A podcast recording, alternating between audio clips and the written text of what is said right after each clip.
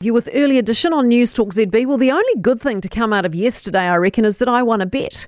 My husband bet that they'd uh, loosen something or announce something yesterday, that they'd throw a bone, announce a target, unveil some details, open something up, name the Northland absconder, something, anything. He said there was no way they could get away with just doing nothing. There was no way they could keep locking us down at this level with no plan, no detail, no guide.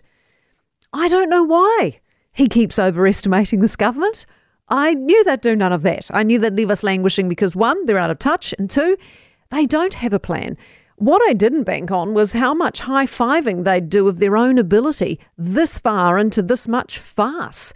How are they still claiming to be successful, to be world leading? Is there anyone out there still buying that crap? Seriously? How are they still milking these press conferences as an opportunity to gloat?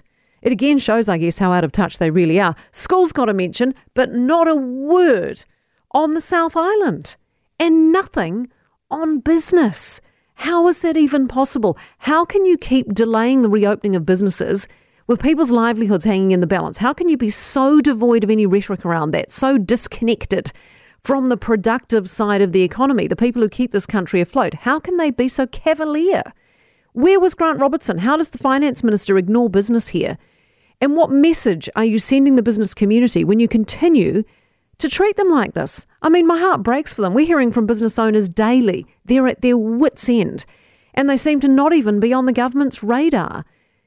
I just wonder if this government's a bit too distracted by gangs and alleged sex workers. Are they more interested in protecting the lowest common denominators, holding the rest of us to ransom?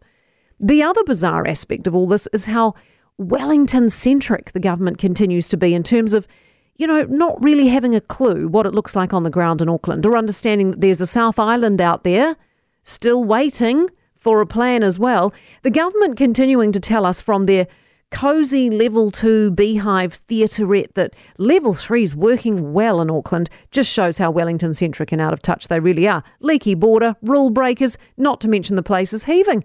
I was out yesterday. People crowded into parks and beaches, bursting bubbles like there's no tomorrow. There's no distancing. Some aren't even wearing masks.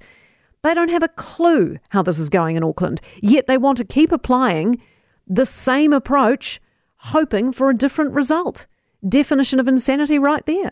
What we needed yesterday was to hear two critical things.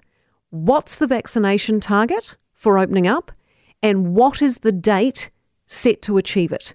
But because basic planning and simple respect for voters is beyond this government, we didn't get either. Hawkesby. So uncool. And then the reporters start saying stuff like, So, well, students have to wear masks in assembly. And I'm just like tearing my hair out, like, what? What? What? How is that your question? What? Find a question about targets and plans and business and the South Island and actually ask something slightly more important than that at this stage.